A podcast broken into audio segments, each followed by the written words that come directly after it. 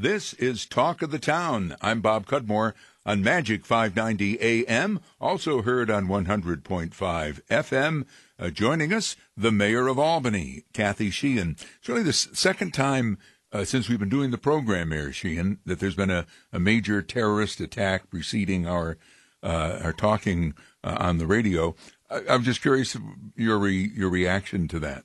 Well, you know, certainly our hearts go out to the people of Brussels. It's really uh, tragic, and it uh, demonstrates that uh, this type of incident can happen anywhere, and that we do need to be vigilant and that we need to be prepared. You know, they've been saying that the you know people were prepared, that they were expecting something to happen, um, but uh, you know, unfortunately, there was still massive loss of life and injuries, and um, you know, it, it is uh, again a reminder that uh, we need to be paying attention, we need to be alert, uh, and we need to make sure that uh, we do all that we can in government to uh, enable our residents and our citizens to be prepared. In fact, there there was a gathering uh, about citizen preparedness on the state level. You and other local officials, state officials, urging citizens to be prepared for emergencies. What what steps can citizens take? Well, you know, in this region, the the most likely emergency that people are going to face would be weather related emergencies, and we do think that it's important that people make sure that they're prepared um, that their families are prepared, and that they understand the steps that they can take to be ready. Uh, we encourage people, for example, to have basically a, a, a bag ready um, that okay. can includes um, items that they might need um, my my husband's pretty diligent about keeping ours up to date, but uh, okay. uh, he went to a citizens preparedness a, a, few years ago, and you know make sure that in the wintertime there are hats and gloves and um, and other essential items, um, and then you switch it out in the summer, um, rain gear, those types of things, so that you have something if you do have to leave in an emergency, if water is rising, there's going to be a flood, um, that you have the essentials that you need um, really right at hand so that you can you can go. But you know that and other advice is available. The New York State mm-hmm. Department of Homeland Security um, has a website uh, around preparedness, and so if people weren't able to attend the training, um, I think it's important that you know they use the resources that are available to them. Um, and again, that's at the Department of Homeland Security's website. Okay. Let's go to our constituent questions. Question number one comes from Chris uh, has to do with uh, the changes that are proposed for Madison Avenue. Gotta ask, he writes, why is a city that it's about to go considering a million dollar bike lane project that will bottleneck an important auto street to accommodate a couple hundred cyclists for three or four months of the year? How many cyclists have you seen on the city streets, excluding drug runners? With so few people using the sidewalks walking, why won't you allow cyclists to use the sidewalks? Which they already do, and save us a lot of money. They won't have to worry about speeding cars or doors opening. Well, uh, first, I'd like to say that um, you know this question doesn't really, I think, reflect what is happening in the city of Albany. We have cyclists all over the city that use our roads. We have people that commute to um, work on bicycles. And in fact, uh, we are the number one city for cities of our size in the percentage of people who walk to work. And so we have to make sure that our roads are safe for all users. It's not just about bicyclists. It's not just about cars. It includes emergency vehicles, pedestrians, senior citizens, the disabled. And we have legislation that actually requires us to consider all users when we go about um, repairing roads or making investments in our infrastructure. So what's planned for Madison Avenue is a traffic calming um, project that is meant to provide for a smoother commute um, and to calm the traffic so that it's safer for everyone. We we looked at um, this project. It's really started several years ago when uh, the data was pulled around accidents and crashes on that on Madison Avenue between 2008 and 2011. There were 481 crashes on Madison mm. Avenue, and over half of this um, were of the type that are very easily correctable by traffic calming that is going to take place on Madison Avenue.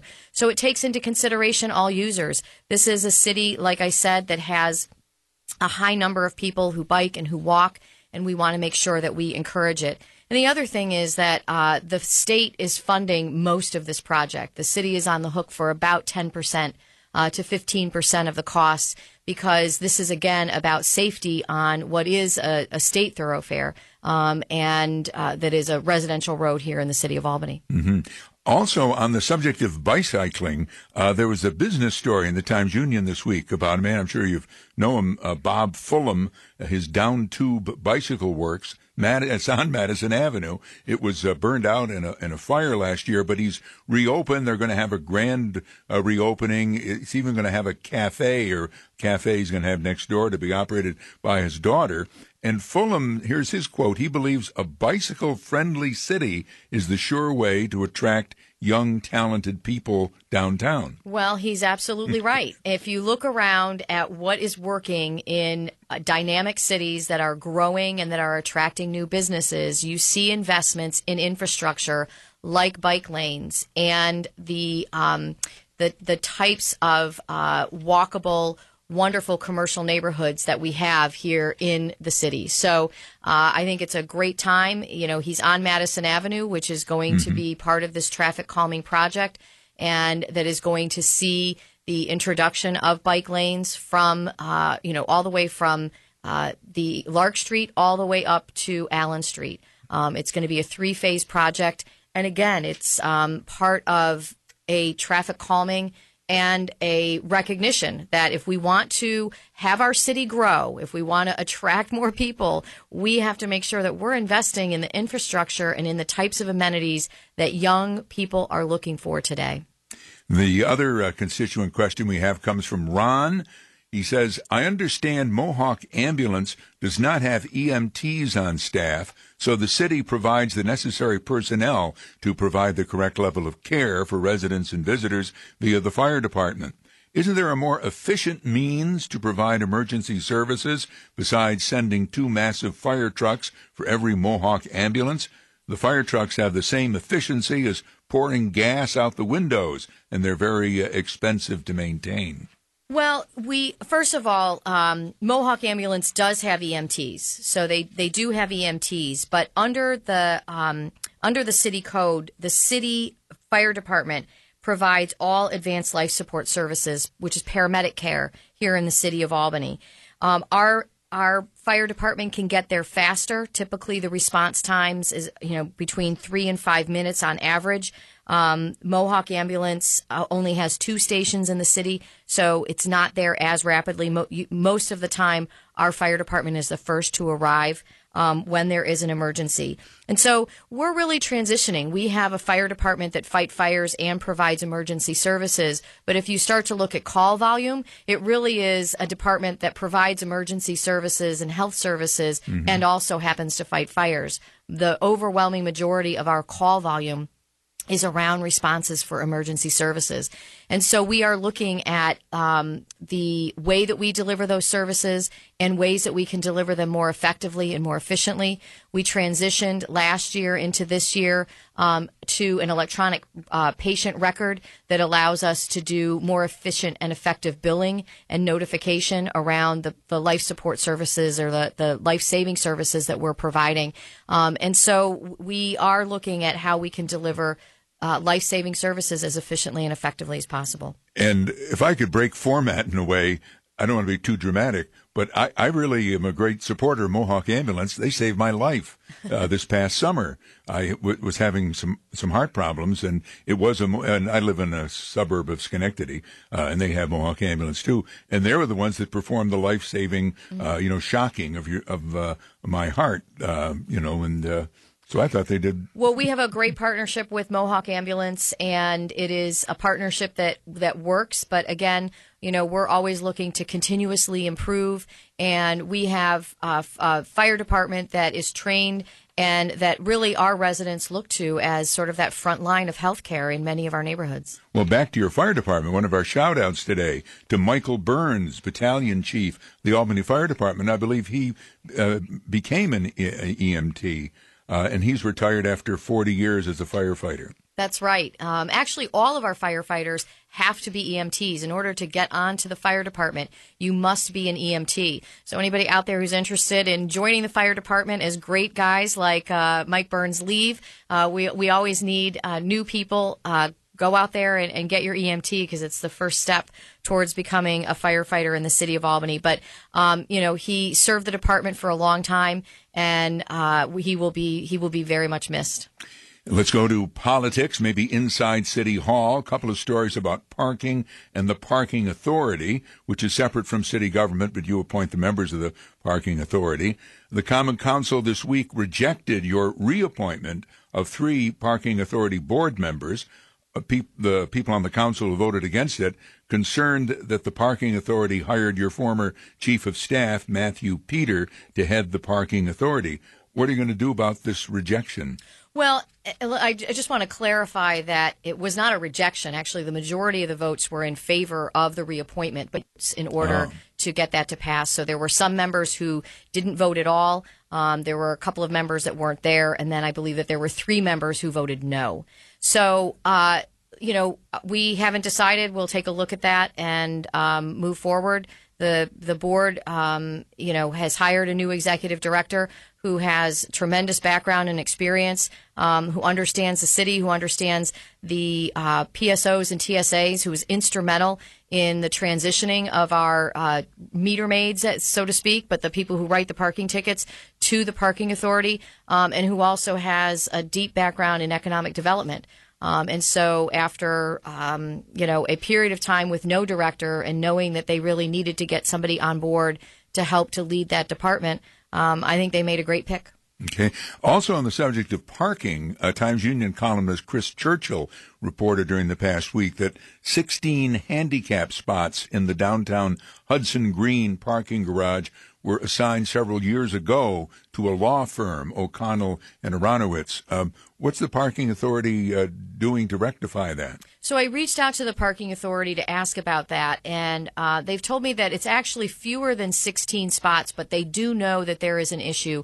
When the garages were built, um, they uh, the ADA was not in effect and they are doing a full evaluation of all of their garages to ensure that they're ADA compliant. Tulip Festival is uh, coming along. Uh, it's May 7th and 8th. Uh, preparations underway? That's right. Preparations are underway. The deadline for applications for Tulip Queen is April 1st. So if you uh, know of somebody who you think would uh, be a, a, um, a, great member of the Tulip Court, um, please put their name forward. Um, the Tulip Court works throughout the year. Um, they work on literacy issues. They do outreach uh, on behalf of the city, and they get a scholarship. So okay. there is cash involved. So um, it is. Uh, you can find out more information at albanyevents.org. Um, and you know really learn everything that you want to learn about the event that's coming up. We start and kick off at noon on Friday, May 6th with the traditional Dutch scrubbing, scrubbing of State of Street, and uh, and then it moves on from there. So there's a lot of great things going on, but that April 1st deadline is an important one to know. Uh, back to uh, news coverage. Early this week, the Common Council, by an 8 to 5 vote, rejected a proposal to repeal the city's $180 per unit trash fee on small apartment buildings. Council members who oppose the fee say it discriminates as the cost will be passed on to renters. No fee is levied on single family homes. Uh, what's your reaction to that council vote? Well, I'm appreciative that the council, who had just voted on this, uh, you know, late last year, um, kept with the ordinance as it had passed. We need to be able to rely and know that we've got a revenue stream as we build our 2017 budget. Um, so it's very important that that be in place. This is just the first step, though, in a multi phase process of what the city is going through in recognizing that the landfill will be closed one mm. and that we need to make sure or 2022 we, we're, we're hoping for 2022 at this point but uh, that we need to get our arms around how we are going to pay for waste disposal in the city because right now we really um, we don't incur a tipping fee. We don't pay ourselves for the garbage that we put in the landfill. When the landfill closes, our expense associated with trash removal is going to go up. And so in 2017, we're looking to implement a program and a fee around bulk waste that is disposed of. So when people put their couches out on the curb, those big items out on the curb, um, that there will be a fee associated with that. And then we're looking at a pay as you throw um, um, uh, program uh, that would, in all likelihood, be targeted for. There are a lot of things that need to be put in place before something like that happens. But we started with uh, a fee that is much lower than what it would cost to go to a private hauler. And again, I want to stress if you own a five unit apartment building, you are already paying somebody to come and haul away your garbage, and you're paying a higher tax rate, and the rents are the same. And so, for those who say that this cost is going to get passed on to um, the uh, tenants, it should not be getting passed on to the tenants. This is a tax deductible expense that is associated with income producing property. Um, so uh, the bills went out, and nobody's ever happy when they receive a bill. Mm-hmm. I don't expect people to be happy about it, but we have to recognize that we've got to create revenue streams for the city of Albany, and we also need to create some parity for commercial property owners in the city of Albany. Back to uh, an item of community news. Albany has lost a great artist and activist, Mars Hill uh, real Renaissance man, as you said in your Facebook post, an engineer, political activist, and a poet, playwright, and novelist. Quite a quite a man. Yes, absolutely. And, you know, I think that it is that type of incredible arc of life story that inspires young people. And so I hope that there is some way that we can um, really keep him alive in our hearts and in our minds by sparking that imagination in our young people about what is possible. Because to me, his life really demonstrated that anything is possible. Mm. Let's go back uh, to uh, a city subject. It's uh, about infrastructure, big word, uh, but it, is very important. Uh, the city of Albany is getting uh, $450,000 in state aid for flood prevention around certain specific uh, streets, Elberon Place, Hanson Alley, uh, Reichman Alley, where there's been flooding apparently in the past. Work also to be done on untreated sewage that currently flows into the Hudson River from a pipe called the Big C near the port of Albany. Uh, what will this work accomplish?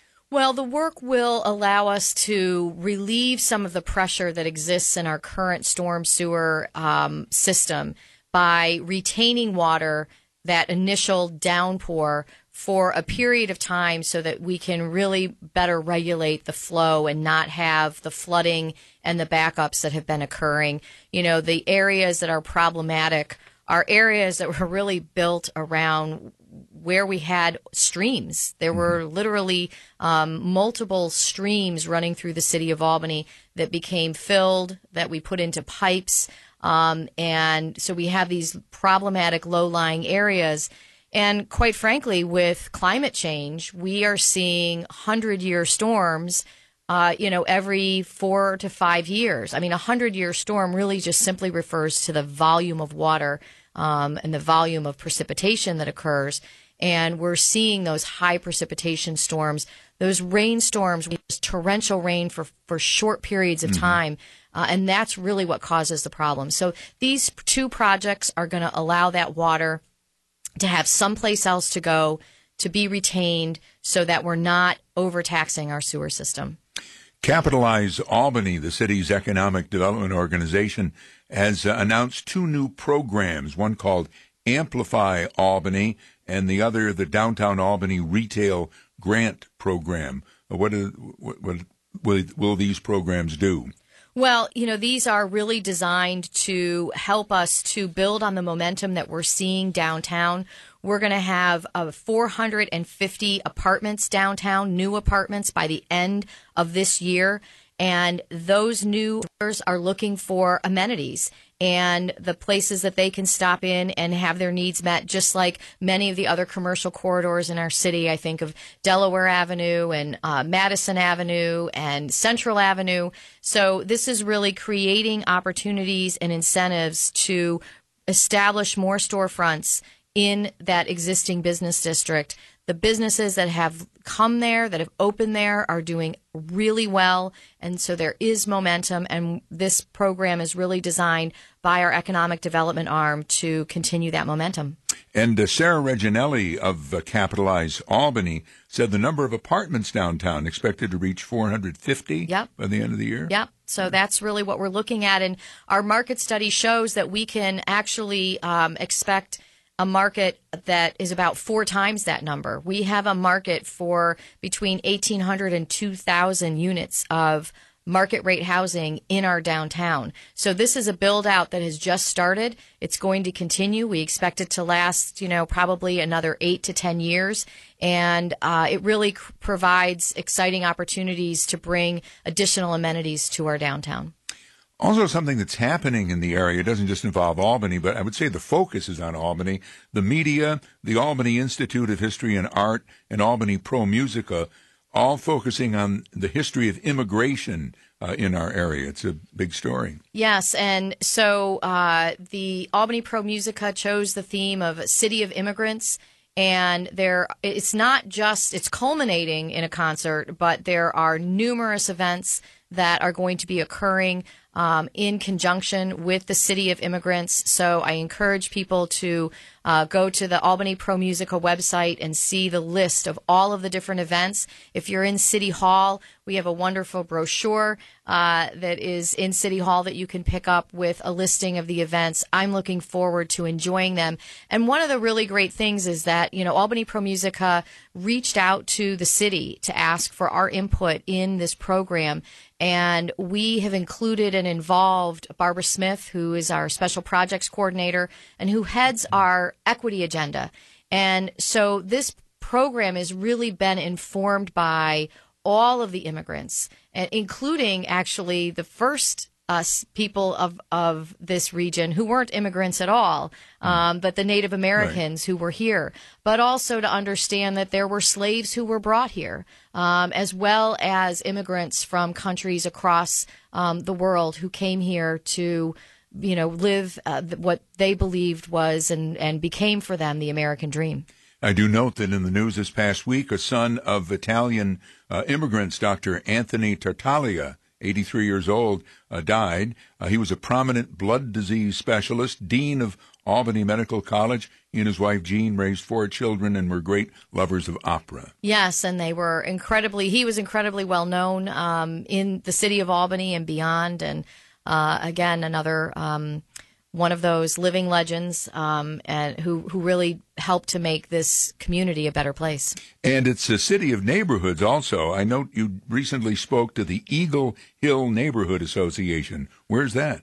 That the Eagle Hill is uh, um, uh, really in the western part of the city. Um, again, another uh, commercial district. It's really across from uh, where the Harriman campus starts, all the way to U Albany.